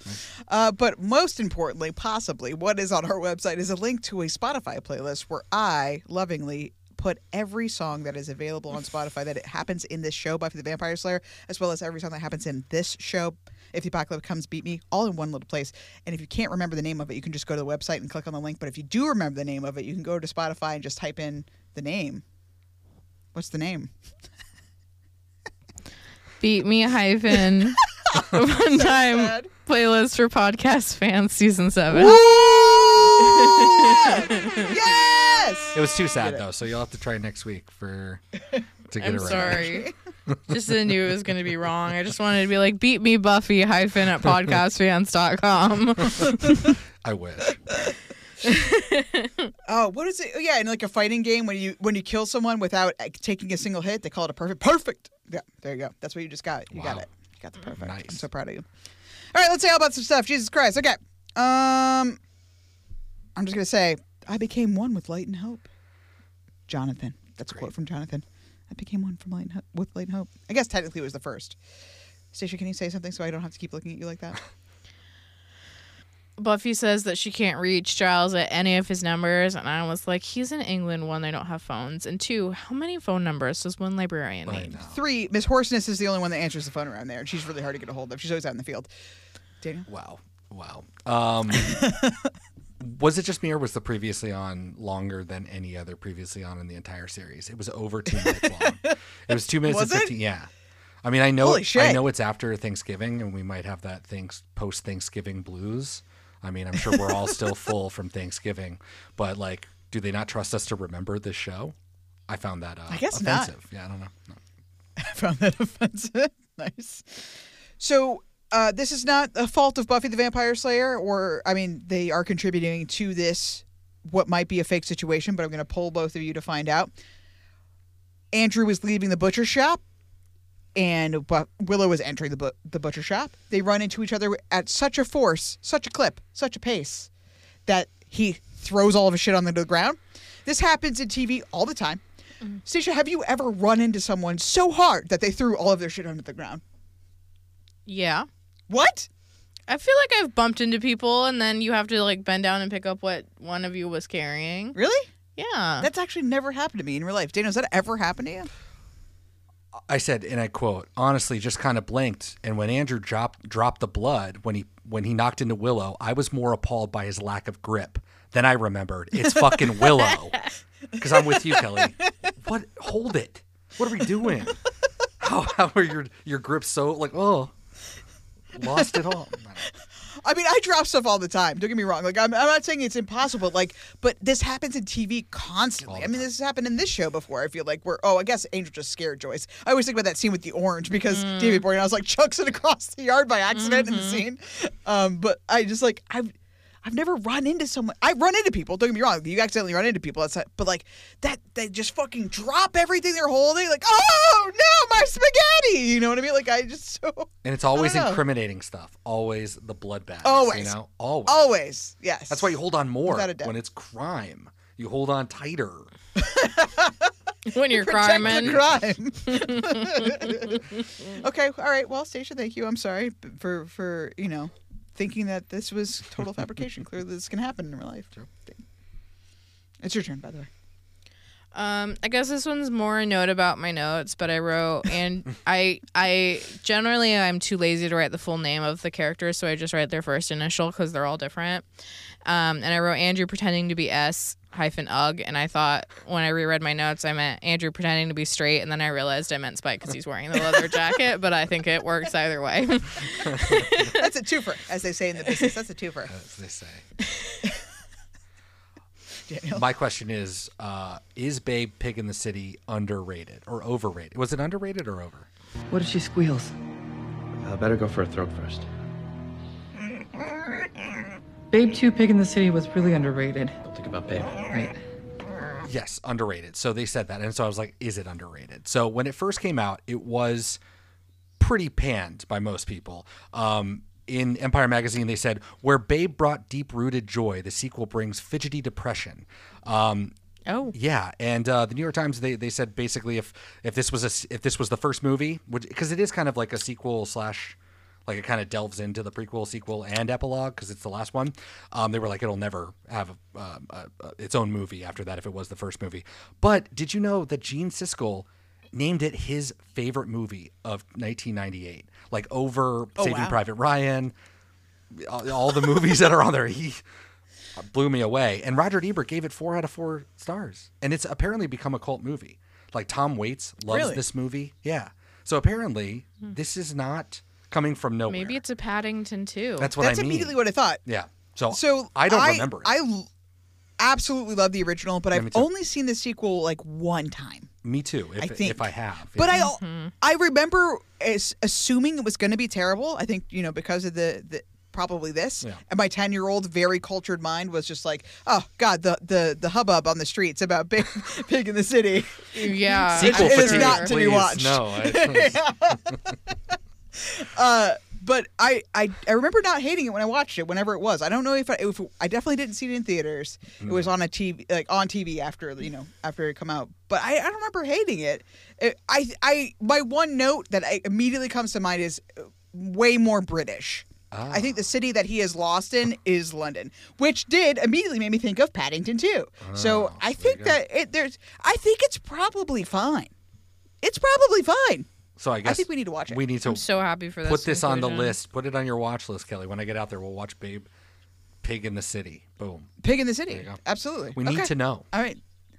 We fucking do, clearly. I was hoping you were going to be like, so I watched the movie. Oh my god. I wish. That's a commitment to this podcast. I wish. Yeah. Oh, I don't know if this is new lore or not. Um, the whole he must be in withdrawals. He's been drinking human blood. I, Mm-hmm. we've never really done that, so I don't know. Did you think that was kind of weird? I don't. I don't really know why you would go through withdrawals. Yeah. Didn't Angel survive on this forever? Like, I just, what are we talking Yeah. about? You might, maybe uh, you could like lore it like he. I think because he did say before that he was so into human blood, so he's like being weird. So maybe it's just the come down from human to animal blood. I don't know. Still I mean, dumb. I could see it, like like without the show explicitly saying it, which I wish that, I'd prefer that they did get into a little bit more. Yeah. But it's fine. Like I could see, like clearly, human blood is going to be the tops, right? Mm-hmm. I just like to say, moving on, that the alley scene was embarrassing for everyone involved. Oh, you mean the Willow and Andrew let's bluff each other? At, Yeah. like we're both bad guys. Yeah. Yeah, it was uh, horrible. Hated every second of it. I was uh, expecting her to react kind of a little bit more than she did, which was not at all. Um, which is fine. But I, I giving this scene the benefit of the doubt, being charitable as I can, it did harken back to for me. Uh, Doppelgangland immediately when she's she's pretending to be Vamp Willow to get back into the bronze, where she's like, uh, "I'm whatever the evil. Look at my outfit." Like it, it gave me those vibes. But then she took it too far, where like she was drinking her own Kool Aid, and then it made it bad again, right? Like if we're we're trying to be cute early seasons Willow, who's like, "I'm tough and I'm bad," and and but we know it's like a putting on airs to to scare Andrew. That's one thing. But then when she's like, I actually am a badass, and you know she's kind of believing it a little bit. I was like, oh, I don't like this anymore. I just want to know the logistics of like going back to pick up that bag and then like walk him home. That's got to be weird. Yeah, because they did clearly. They clearly they got the bag right because they got the blood. Bizarre. Weird. Yeah, I hope they both go arm in arm back into the, know, the, uh, the butcher way. shop, and they're like, okay, bye. yeah. Anyway, Daniel. Oh, it was my sorry. turn. Um, Dawn's Room update. Um, we got to do a little bit of Dawn's Room like last season, but now we have new, some new stuff. I only did the destruction of the room, but she's got a game of Yahtzee. We love to see that. Uh, Xander, Nice. I'm showing you guys a picture right now of uh, uh, Anya's about to punch uh, Andrew, and Xander also got punched himself, so he's sitting over there. Um, behind Xander, there is a picture of a dog in a frame, um, and I was like, was that like something left by the monks? But there is no dog because there is like just the dog in a frame. Like on the desk? Yeah, no, it's just like a framed picture of just a dog. Like you would just take a picture of your dog Oh. and put it in a frame, and it would just be your dog, dog looking at you. I know whose dog. We don't, we'll never know. um, she has a Razorbacks pennant, which makes sense. Although she is a freshman, right, Mm-hmm. in school. So like, when did she get a pennant? Do they gift pennants in this place? I don't know. But then they also have one that's called like a go, Let's Go Rockets, a Rockets pennant. And I want to say that we looked at that before. Like I think that there is right because there is a connection between like yeah the the the aerospace industry is out there so i think we have looked that up before Oh, yeah, fair enough yeah. uh, next to xander is a painting of yellowstone national park so it's very nice you see some Oh, is that what that is? yeah so you got some geysers going off there um, and then infamously we have to go back to episode 5.5 no place like home for dawn's infamous all i need to know mm-hmm. about life i learned from my dog poster now Right, before right. they were standing in the way, so we could not complete the dog poster.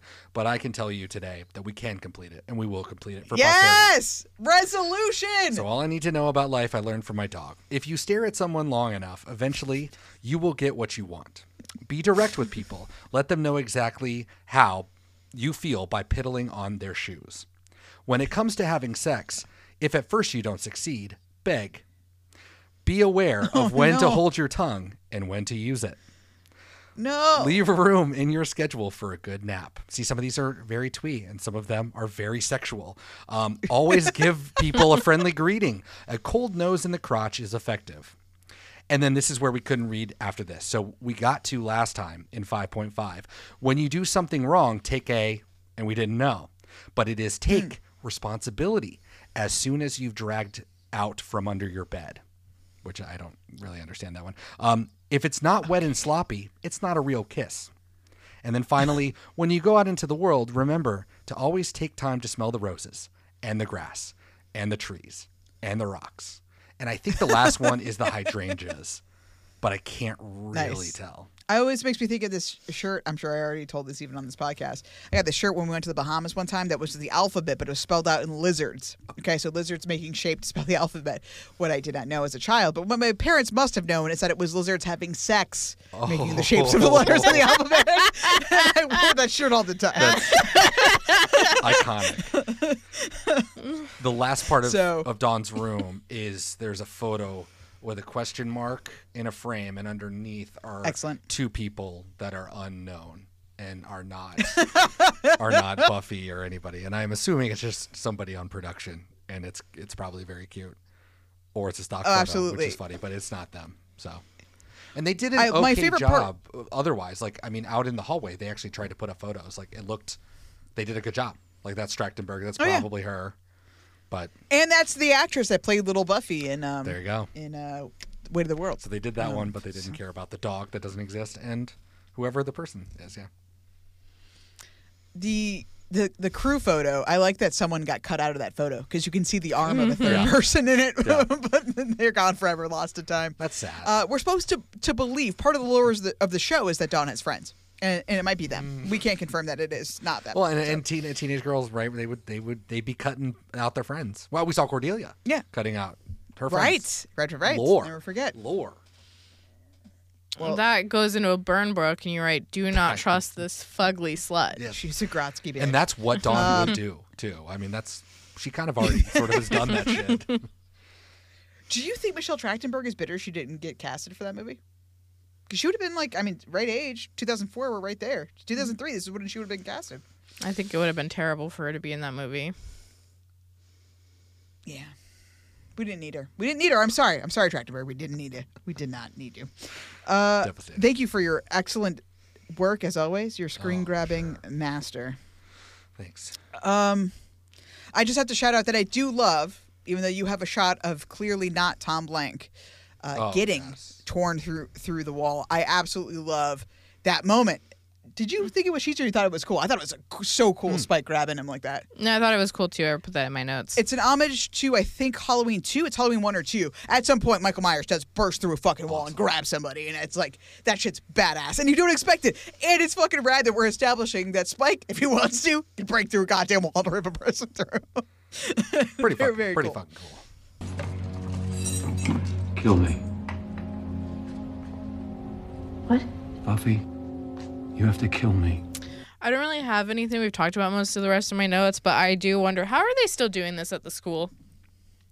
If Principal Wood isn't evil, why is he still letting the Harbingers and the First and Spike come and continue to use the sigil for evil? Yeah, that's a good point. He, d- I guess he doesn't know, right? He's either evil and he knows, and therefore it's kosher, or he just doesn't know. He just left a demonic symbol just out in the open. No, but it's this thing with Spike where if he if his mind is being blanked or he doesn't Oh, remember. So in theory, he probably looks at that on a normal day and is like, no access to the basement. Okay, I don't need to go down there. I'm a principal. I'm just going to do my job. right. That's for the grounds people to go and do. That's for other people. Why would the principal go down and hang out there? Right. He only went there because the first was like, hey, go here, follow me. Yeah. Or Nikki Woods is the one doing Yeah. it, right? It's like, hey, I'm here, follow me. And then he just Yeah, comes back to school the next day. He's like, I don't even remember. Hmm. That's got to be it. Yeah, maybe that's that's a good point toward he is being controlled by the first, because otherwise, it can only be those two explanations. He's either being controlled by the first, or he's like weirdly beholden to the idea of protecting Sunnydale's high high school's reputation. Like, I'm not going to talk about the crazy seal in the, in the basement. Uh, I'm, But I'm you're not putting going to talk about the body at that I buried. Risk. I mean, Principal Flutie got to die. but We got to see him delve into the dive. dip side or dark the dip side. We got to see him dip into the dark side. um, I'm the dip. the dip side. the dip side. Well, he is a dip. Uh, Was R.I.P. Gosh, no respect for the dead. no respect for the dip. Um, no, but he, he he was bad. He like aligned with bad, but we don't know about him yet because you're you're right. They, he could be putting everybody in danger on purpose. But if he is a good principal, then he would absolutely be like, we cannot have classes over this sigil. Are you kidding me? Or we should have seen another scene with him being at the, in the basement covering up the the the seal with his little shovel. Dun, dun, Yeah, that's dun, true. Just That's- covering up. Just but then whoosh, we got to end with Spike and the with goblin. Spike. Yeah, so. good number. Uh, I've got I've got nothing else. Yeah, Daniel, it's your your turn. Well, I was going to say the uh, absolute hilarious exchange uh, where Xander said she's killed more men than smallpox, and Andrew is like, "Doesn't smallpox still does smallpox still kill people?" Yeah, she's killed a lot of men, and uh, I just thought that very funny. I mean, smallpox is the only human disease ever eradicated in history. Uh, the Rinderpest is the only other disease eradicated. That's usually called cattle plague that affected uh, cows, um, and that was eradicated officially. You know, seal of eradication uh, in, in 2011. Um, smallpox was officially eradicated. The last natural case was 1977. The last person to die was a medical photographer, and it's still unclear exactly how she came into contact with the substance, but she died at the University of Birmingham school where they were just keeping it.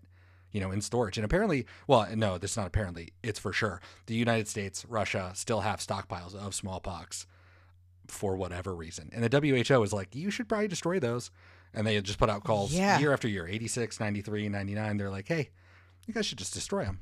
And they're like, no, we won't destroy them. And they never did. Um, and it's estimated that smallpox in the 20th century alone, up to 1978, killed between 300 and 500 million people in just the 20th century. So it is, is by Wow. far one of the most notorious diseases of all time. And the fact that no one has it today is just something that is unfathomable. It's a good thing to compare Anya to, but Andrew is right. Nobody really dies from smallpox anymore. And then the final one would be uh, Trigger, Trigger the horse. Um, that is a real horse. Um, I don't know if you guys have seen Nope, the the what's his name, Jordan Peele movie. Nope. Oh yeah, yeah, we did. We watched that. Yeah. So the Trigger, aliens. they actually Mhm. reference Trigger. Uh, it's one of uh, Jupe, uh, the guy from The Walking Dead. He um, he mentions Trigger as an animal that they are training. Um, but yeah, uh, he was a Palomino horse in a bunch of westerns. He was Roy Rogers' star. I mean, they're actually on the Walk of Fame uh, together. Um, he was born uh, little firecracker, born on the Fourth of July, 1934, and he died on July 3rd, 1965. He was one day away from 31 years old, and died like a chump one day outside of Independence Day. Come on, what are we doing? Uh, but yeah, that's Trigger Trigger the horse. The only other Damn. thing that I have is I talking about the hole. I forgot I wrote this down. But did you guys find it weird that Anya and Xander went around and walked in the door to see if Andrew was okay instead of going through the hole in the wall? and I guess I didn't. and my that. only my question, I guess this is for you, Kelly, is when they film these scenes. I mean, I assume there is a set. I mean, obviously this part was a set right here where they destroy a Mhm. wall, but are they actually filming in a house location, or is this the whole thing a set? Because if they are in a house, I understand why they filmed it because they did. They made a point of not having themselves on the wall at all. They just had the debris there. Mm-hmm. Because I can only assume that if it's a real place, they're not going to tear down the wall, obviously, but they're going to recreate this house in a set to break the wall.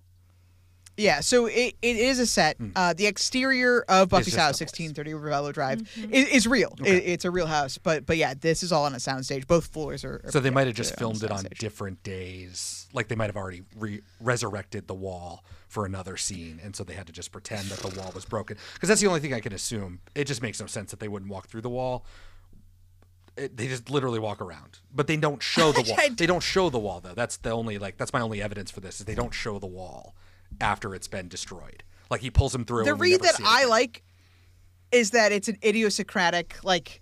That's probably not the right use of that word. Where a force of habit. But your brain it's just, just like a force of habit where you're like, I gotta go to that room, so I go through the door and I go through the door, as opposed to being like, there's a big fucking hole, I can just go through the Yeah, hole. but I feel That's like the show would laugh at that because you could almost have a, an empty wall.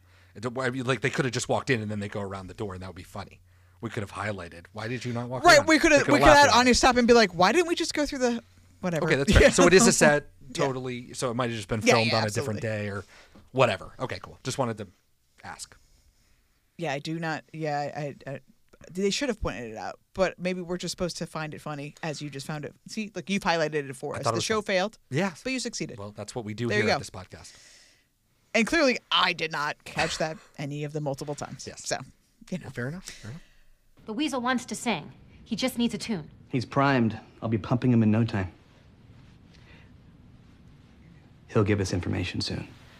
Okay. Uh, I believe it is time for us to be updated on some watches. Very, very important watches. This this is the chronicling of our podcast. Please. This is Xander construction outfit watch. No, we don't. We do see him importantly measuring tape in his hand, uh, saying, "I've got to put this house back together." He also gives lectures on proper tool maintenance. So we know he's that he's tool talk. Uh, yeah, tool talk. And Andrew calls him a carpenter, which was genuinely hilarious, and I laughed very loud. That was great. Um, my heart went out to him when what are their names? The the deliverers go through the window. Oh, the bringers. The bringers, yeah. Uh, when they smashed through the window, I was like, "Oh, Yeah. Dude, that sucks. That Sucks. sucks. Super sucks. So I, I feel like that's going to be a constant say- meme this season. He's just going to keep repairing. I have a short, a small quibble. Maybe, Mm. Stacia, I don't know if you can back me up on this. While he's not wearing a particular outfit, and in the last episode, he did did don a hard hat to go to a board or an office, meeting. meeting, yeah. Um, and that is, it, you know, that is the outfit, is the hard hat. I will say that he, by dint of being dressed to get dirty and holding tools, is kind of wearing a construction Oh, outfit. wow. Maybe more so than the last episode. I don't know. I think we could count it. I think there's a line. I, I We're don't know. I have it. to see the clothes, but I didn't clock Yeah, him as wearing a construction outfit, so I don't think it counts. I will tell you the outfit he is wearing is an orange open button down shirt, oh, classic Oh, that- Xander, no. vintage da- Xander. There you No. go. But his pants were a tan khaki color, if you will. Shoes the exact same color, as if his pants and shoes were one unit. He became lower torso man. There was no. There. He's got a poo bottom. there it is. Winnie right the there. Pooh bottom. Same. Same color. You can't even tell he's wearing shoes. You can't even see him. Yeah. Can't even see him That's because they're one That's not a construction outfit. They are I'm one sorry. unit. I stand by my no, Okay. not a construction outfit watch. That's fine. That's fine. Um, but I did say, sadly, if we were on the lookout for Xander Military Man, which could have absolutely been a watch, uh, this would have we would have won. We would have got one. Um, the download on Mm, triggers I and quibble sleeping with that. agents, very good. So I quib- quibble with that because I also was going to be like, wow, we're still harkening back to Halloween episode. Well, they explicitly said it's not. I It's know, not that. I He explicitly said it's not I because know, of that. I know, but but it would have been good enough. It would have been good. That you would have counted? All right. You know what? This whole fucking thing Absolutely. is a sham. This is no, because you no counted for. Drew Goddard. You because he knows what he's fucking doing. So, um, also they called it fair. going to military school. You would say, did you get that from Halloween? Like the fact that she was like, when you were in the military or whatever she said. Oh Whatever- yeah, yeah. Like, Lies. That's stupid. Never, are- that never happened. yeah, so he, that was a flubbed everything. Maroon jacket watch slash Anya belt alert, and I said no. This category feels like a red herring. It seems like they did this one time, and then nothing ever happened again. So I know. Where's the belt, man? and yeah, she wore like three different pairs of pants, and they're all normal belt loops with no belts. So, Dawn's piercing screams. It is subtle, and I had to go back to confirm, but it is there. She does give a scream when There the bringers come. when they're getting attacked. Very Yep. subtle. She has hardly been in the show the last couple of episodes. Chips ahoy. Uh, Buffy straight up asks when his chip stopped working. So yes, very explicit. The littlest bad. Do we even fight vampires anymore? Yes. Now we do focus on Spike, a vampire, so you can't deny that. But then when Buffy, as the first, says, "Do you want to see what a real vampire looks like?" Okay. I say we haven't been dealing with vampires this entire time. So in fact, we've never deal, dealt with a single vampire on the show. and in fact, we've never dealt. Okay. Yeah. So there you go. Confirmed. This show is not a vampire See, show.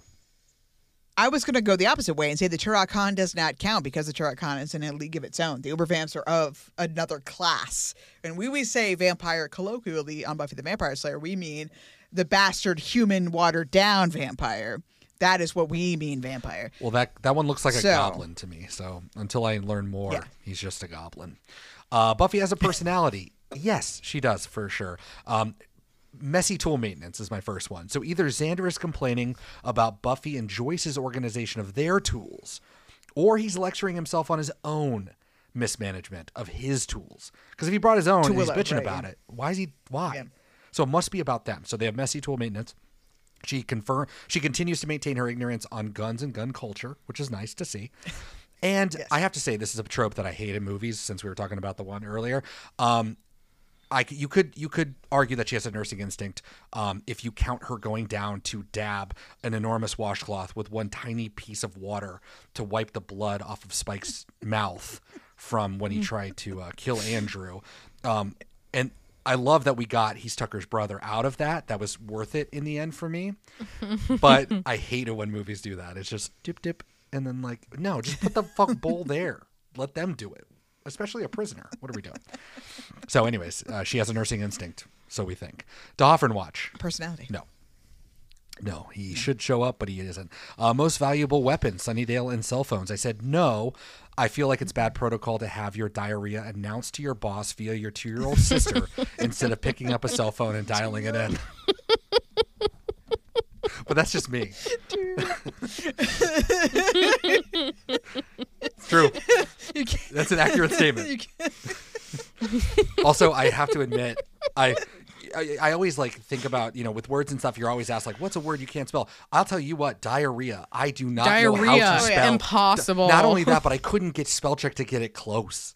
I tried it 15 different ways. And I'm just like, how? That's always the biggest self burn. You're like, I have no idea. I had to fucking Google I it. created a word. I had to Google it. It was awful. That's when you know you've lost. it's such a fucking weird word. Um, How many R's? 16? I don't know. That sounds right. oh, I hate it. Uh, Michael Wickett, Amy got to watch. I said sort of. Andrew was gearing up to do something. We learned later that it was like to be sacrificed, but to me, was He was wearing all black. He was, and you know, the, he had the, Willow got the free blood. That was really the best part about it. She she went there to pay, and she just got free blood. So that worked out well for her. True. Um, there's too many damn kids in the Summers house. I said for next week's sake, right when I think all the people are showing up. I'm going to say no because that's what we're going for. But yeah, we're definitely here. Andrew pushed it over. You know, I said last week Spike was like, We got two more. I mean, we're it there. spikes now. Yeah, yeah. And all of the bringers showing up. There's a dead body in the living room. Like, there's too many fucking people here for sure. but technically, no, because you know. Uh, by the way, is Willow okay? And I said yes. I, I said that she is actually doing really great. Um, she's delighted to have an excuse to leave, although she could leave at any time. Uh, I'm sure this is not her first time getting animal blood either, so she's probably cool and knows the butcher, and we're good.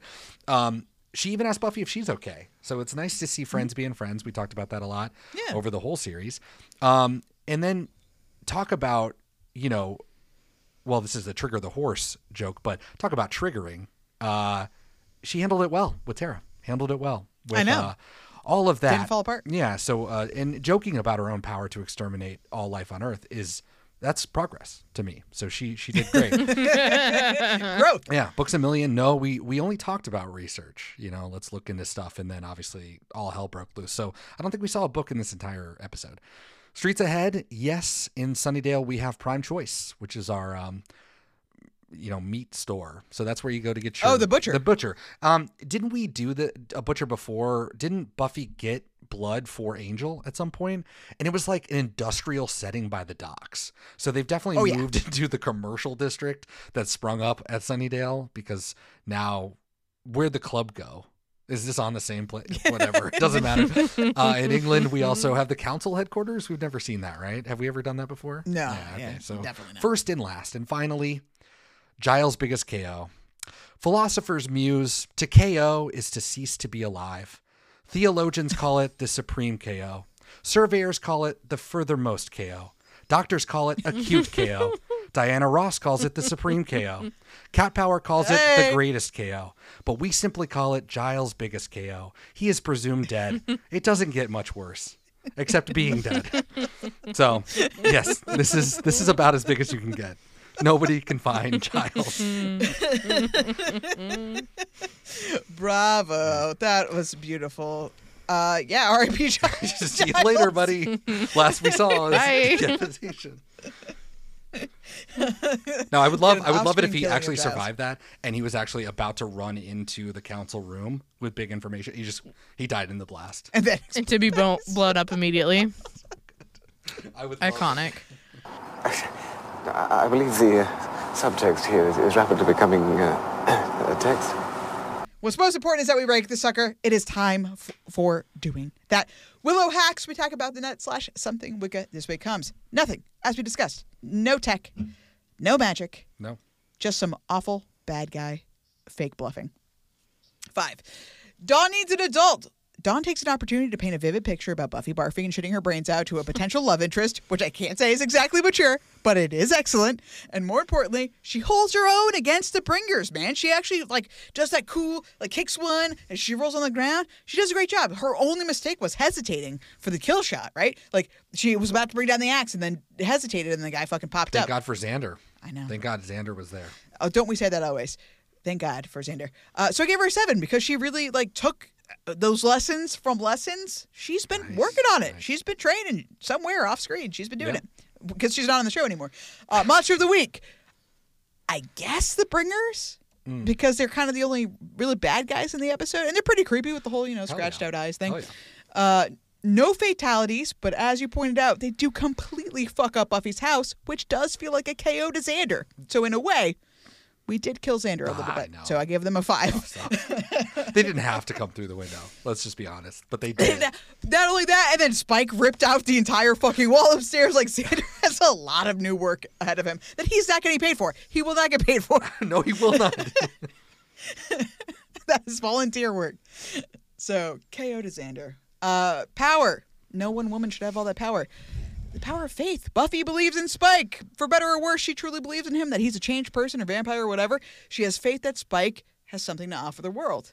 And that faith is the reason that she keeps him alive, that he still gets to not breathe another day. Good for him. I give that a 10. Because, goddamn, that saves Spike's life. That keeps saving Spike's unlife. Wow. The power of faith. Relationship gooders and badness, despite the Spike murdering and the big bad looming, I think everyone is in the best relationship place they may have been in a while. Because, as you pointed out too, like Buffy and Spike clearly have something approaching trust, right? Willow checks in on Buffy. When's the last time we checked in on our friends? Uh, Xander and Anya are co-interrogating, getting along, making jokes, and we can finally begin our friendship with Andrew now that we have kidnapped him. Bizarre. I mean, friends all around. Relationship great. Eight. And episode specific because it has to be said again, as you, Stacia, aptly pointed out. I am Willow. I am Death. Two out of ten. I hated that whole interaction. It was the worst. Why are there scenes in the alley always terrible? it just made me think about that Glory and Ben screaming and running around in the alley. Oh, my, my god, God, that was yeah. so Switching bad. back and Yeah, yeah, yeah, forth. with Dawn and like, oh, yeah, yeah, yeah. Ugh. Terrible. That was bad. Uh, that's a total of 37 for the episode. 7 out of 9 for the season. Above, beneath you, and below, help. Because, again, I can't help but feel like nothing happened. It just doesn't stick with you. This is not an episode you're ever going to fucking remember. I don't think so. Because what really happened? I don't know. Can't can't confirm. Stacia, where did you rank this episode? I put this at 53 out of 131. That's so much higher than I would think. Yeah, I didn't really know what to do with it. um, it's below Superstar and Triangle and above Spiral and Buffy versus Dracula. You know that hurts me to my core. I know. Uh, where? So this is right around Dark Age is Yep. 61. 61. Okay. Dark Age is. Now you're making me question. Maybe I should put it lower. Hey, look, you already made your choice. I did. Whatever. because you didn't know what else to do. I get it. That's fine. You won't regret it. It's gonna be fine. This is already so messed up. okay, fifty one. What's what's the the uh what's plot? Yeah, but the tiny Summary? the, the tiniest plot. Synopsis? There you go. Maybe that's what I was looking for. Because you already did the real plot. Give me the tiny plot. Uh, Buffy ti ties Spike to a chair. Not sexy. Willow kidnaps Andrew. Uh, the first vamp naps Spike and summons an Uber vamp. True. Yeah, I don't usually write lies in my plot summaries because then I wouldn't remember what happened in the episode. Fair enough. Fair enough. Great job. Okay, Daniel, where did you rank this? Um, yeah, so this one was tough for me. I enjoyed watching it a lot. I enjoyed talking about it a lot. I knew that this would be one that would be enjoyable. But, you know, there again, there's a lot of like problems, but I think the problems are forgivable because I mean, what we're complaining about a, a lot of it is I just like hanging out with my friends. So on some level, if the episodes that are going to be filler in a 22 episode season, as long as they're good, and I thought this one was like definitely good enough. It didn't dive into the shit enough, and it actually by destroying the council, which was hilarious, that was great. So like they did a lot of stuff that I they could have just used that as a springboard for worse stuff to go for the rest of the season. But the fact that they commented on it and killed it, that was hilarious. There were so many good, funny moments here that even the CGI blood, the fact that the seal opened and then the next time we see that goblin outside of it, the seal is closed up again. It doesn't make any sense. Nothing makes sense. Those those elements of the episode are really janky, but I don't I don't want to ding the show too much for that. So I'm gonna put this at a pretty middling place, the same as as Stacia. I'm gonna put it at 58. Now I only have so many places to put it left, and outside of I think 68, then it goes down to the 90s, and I just don't think that this is that bad. Last week was a terrible episode. And this one had way more charm, way more laughs. I enjoyed this so much better. Yeah. Um, So Mhm. 58 for me. Um, two above it, uh, Lover's Walk is is number 57. Number 56 is Who Are You? Uh, and 56 is uh, this year's Girl. So those two were com- oh right combined because they're this, a single Mhm. single episode.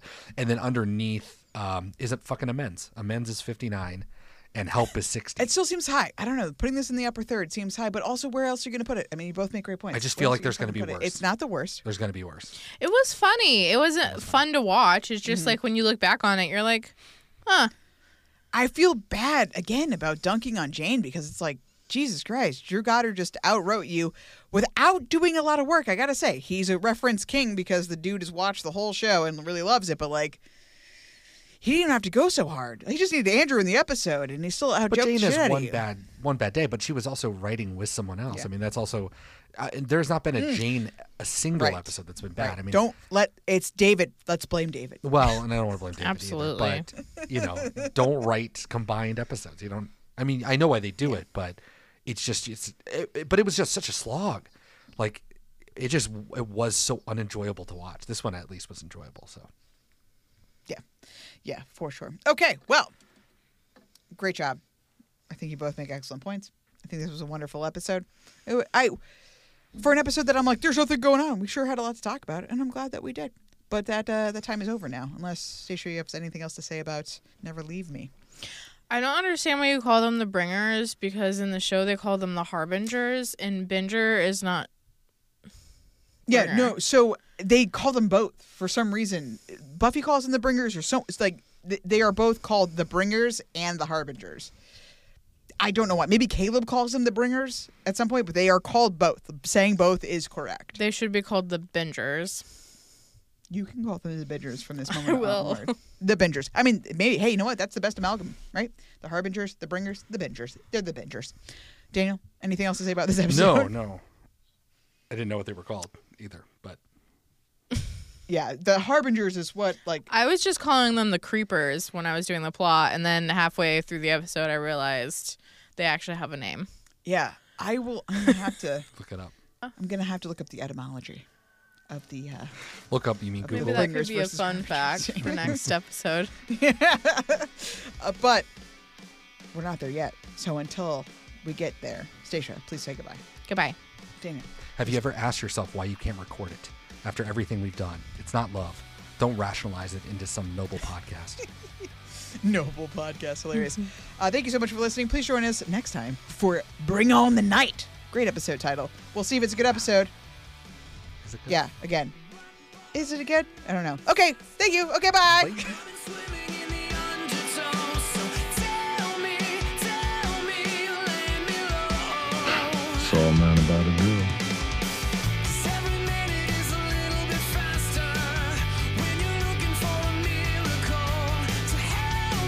It's not your fault. You're not the one doing this. I already did it. It's already done.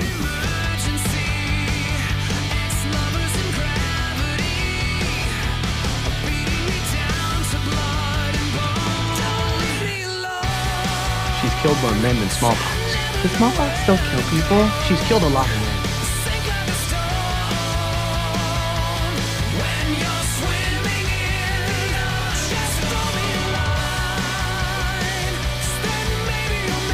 How can you say that? Apparently, I just slaughtered half a Sunnydale pet. I'm not really worried about being polite anymore.